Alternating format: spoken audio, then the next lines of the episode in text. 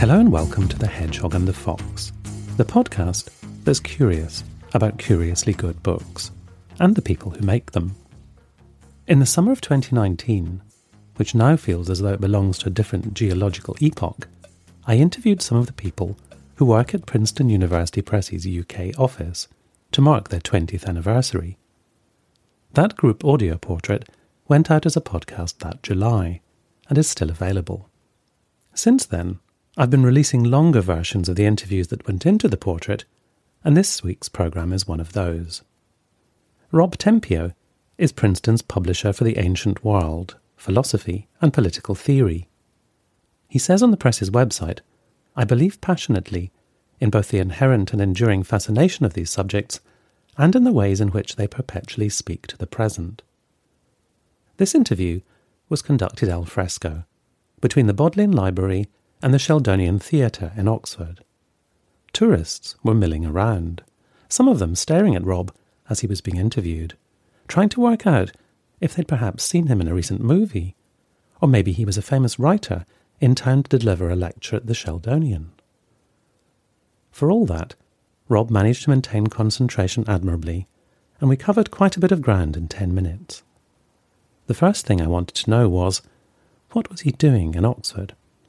So I am spending the year here ogling Oxford. No, to be honest, I'm spending the year here working for Princeton University Press as their ancient world philosophy and political theory editor, meeting with faculty from Oxford and all over the world who pass through Oxford, talking with them about their work and uh, telling them about Princeton University Press. So how do you how did you come to be here rather than operating out of Princeton as you have been doing for many years? Um, well, we have an office here in Woodstock, just just outside of Oxford, where we've been for 20 years. It's a growing office.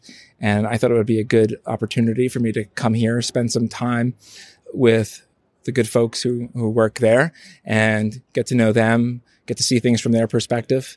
I, I go into the office periodically and spend time with them but also just the opportunity to meet the, the, the, many great academics who work in my areas here in Oxford. So I've been referring to it as a, you know, editors do campus travel. This has been a, a year long campus visit. And has it made a real difference compared to sending an email and maybe talking to someone on Skype or at a conference is being here, seeing people face to face, really making a difference. Absolutely. I first came to Oxford about 12 years ago to meet with people, and that paid dividends even then, just meeting them. And these are people I haven't seen in 12 years and reconnecting with them. It's as if we're old friends in some ways, but also just these, some of these are people I have corresponded with and giving them the chance to put a face and a personality with the emails has been wonderful. How would you contrast the, the picture 12 years ago to now, when you're sort of taking the temperature of the academic community? It's, um, I, wouldn't say it's changed a great deal. Um, there's, there are new people to see, new, uh, new people to meet, new scholars to meet. More and more people know about the Princeton operation in the UK. More and more people know about the publications I've done in the intervening 12 years. I don't want to say they weren't receptive the first time around, but they can see themselves now, you know, publishing with Princeton in a way that maybe they were just beginning to think about 12 years ago. So. So, how would you describe what you're looking for? I mean, I know it's, it's a broad canvas, but how would, how, how would you sort of sum up the kinds of books that you're on, on the lookout for? We're always looking for, you know, books by the best scholars that are on the broadest possible topic that can reach the broadest possible audience. And when I say possible, I mean that might mean within the discipline, within adjacent disciplines, or with the broader, generally educated public that I think we and I personally believe very much, very strongly in that exists for serious nonfiction that we publish. And yeah, you, broadest possible audience. So you, you are looking for, for genuine crossover trade absolutely, books. Absolutely. Absolutely. I feel particularly, you know, I, so again, I do philosophy and political theory and classics or classics, ancient history, what we call the ancient world. I feel very strongly in, in all of those areas that there is a real general interest in, in um, what academics have to say in these topics. And that's been certainly true in the ancient world as well. There's just a tremendous appetite for ancient history and even classics, you know, even books that open up the classics to a wider audience. So. so have you felt like you're in an all-you-can-eat buffet here? Absolutely. I've, I've I've said kid in a candy store. Yeah, that's my, and that applies as much to the scholars as it does to the bookstores that I frequent here. When I walk in, it is a feast for the eyes. With all due respect to uh, U.S. publishers, the design here, that's one thing I have noticed. The UK design has gotten has started to surpass the U.S. design in terms of uh, trade paperbacks and trade trade uh, nonfiction covers. So yes, buffet, candy store, choose your metaphor. I'm a happy camper. So, tell me a little bit of background. How did you get into academic publishing in the first place? like so many, I started in academia. I had been a grad student in philosophy with the idea of pursuing a PhD. And I quickly learned I would rather give people the ideas than put them into action myself. So I managed to get a job working at Oxford University Press just after I decided that I didn't want to continue with graduate school. And I worked at Oxford University Press for several years making my way up from editorial assistant to assistant editor. Got a job at another press working as an editor. And then in 2006, I landed at Princeton, where I've been ever since. And the subject areas are the ones that go a long way back with you, or are they ones that you've acquired as you've gone along? My background was in philosophy. I initially started out working on U.S. history textbooks and then politics books. When I came to Princeton, I hadn't worked on philosophy books before, but again, my background was in philosophy and I had done ancient philosophy, so I was interested in that. Um, the ancient world was was new to me, and you know, good editors are good generalists, I think, and um, dilettantes in the best sense of the word. People had said to me at the time, they said, "You must be excited about getting back to philosophy," but I was actually more excited about the ancient world because it was an area I could learn about, and that's proven to be the case. It's the one where I could come at it as a sort of novice and suggest to people ideas for books that I would want to read, and I think that's proven fruitful. And have you found as your career's gone on and you've become more senior, it's difficult to have the same amount of contact with books as you take on other responsibilities, the same amount of contact as you once had?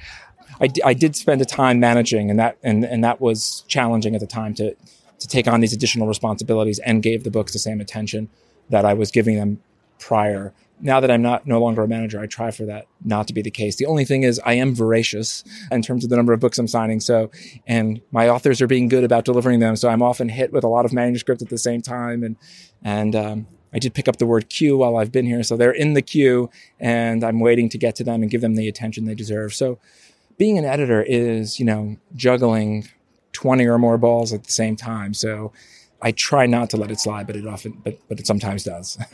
One series I know that you're responsible for in particular is the Ancient Wisdom series. Can you, for someone who hasn't perhaps encountered that, what, what is it? What are you trying to do there? So these are books that take a classical text, a short classical text, or an excerpt from a short classical text. They're newly translated by a scholar. They're translated to be accessible for a contemporary audience. They write a short introduction, they lightly annotate them, and we package them as how to books. We package them as books that take the best of classical texts and make them accessible to a modern reader for the sake of gaining some sort of wisdom on a topic. They're fun, they're serious, they are done often by the best scholars, but they are intended to be a kind of gateway to the classics for the general reader. And we've done books from the first one, which was How to Win an Election, which was a very fun book that was a, a kind of ancient electioneering pamphlet that advised Cicero on how to win his election to consul of Rome in 64 BC and was filled with fun tidbits about digging up dirt on your opponents. And then we followed that up with how to run a country, but then we've also done how to die, how to grow old, how to think about war, how to keep your cool, an ancient guide to anger management and they've really taken off. There's been a lot of interest in them as volumes from general readers. So um, uh, it's been an exciting series, and it continues to grow. And and uh, it was immensely gratifying to arrive here in the UK and to see them well represented in our bookstores. So. Let's take quality as a given. Mm-hmm. What else are you looking for? What makes your antennae ah. vibrate with excitement when, when an author starts talking to you about a about an idea? Ah, good question. Um, so, I mean, I, I can, can I give you an example?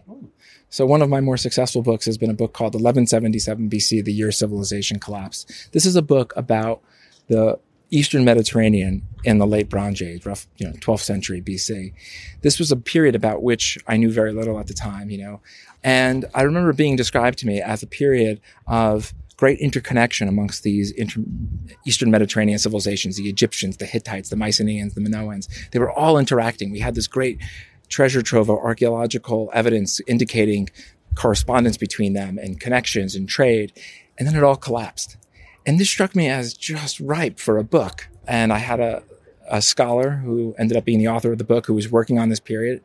And he wanted to write a book about it. And I suggested that we frame it around the collapse that followed this period. And that kind of just mystery, significant period in history that it had contemporary resonance with our own financial collapse that we were going through of system of um, of interconnected uh, an interconnected world that experienced a kind of systemic collapse. So those kinds of stories and historical events that are just have inherent interest that resonate with our own contemporary world. Those are the kinds of things that that kind of get me excited. And I believe very much in the just the inherent interest. You know, um, Greek democracy is interesting whether or not it has resonance for our contemporary world. And I, you know, if someone says to me they're they're they're writing a, a history of Greek oligarchy, that gets me excited as much as um, a book about contemporary oligarchy. This maybe sounds a rather cheesy question, yeah. but do you think you've changed as a result of this year? Apart from you know taking back memories and some contracts, do you think it's it's changed you as a person or as an editor? I like to think that it it hasn't changed me. I think it's it's been a great year. I've, tra- I've traveled a, ra- a, lot around Europe. I am a public school kid from a public state institution in New Jersey, and I feel immensely grateful for the opportunity to be here in Oxford. So um, it's only made me more grateful for my position at Princeton and uh, and the opportunity to be here.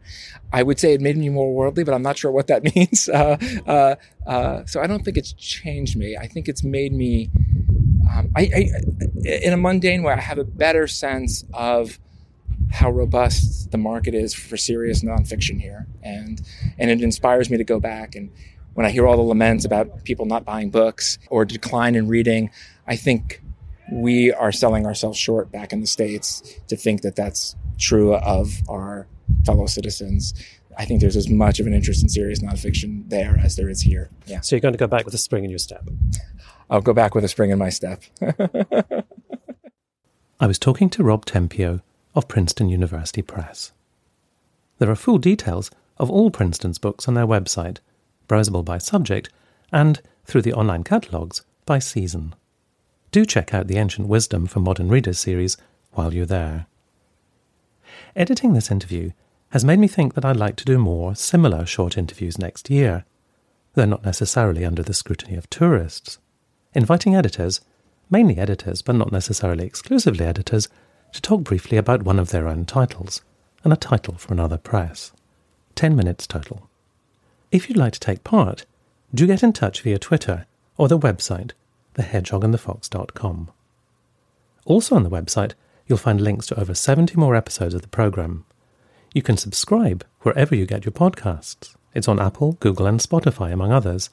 Catch up on any interviews you've missed and leave a review. I'll be back again soon with another program.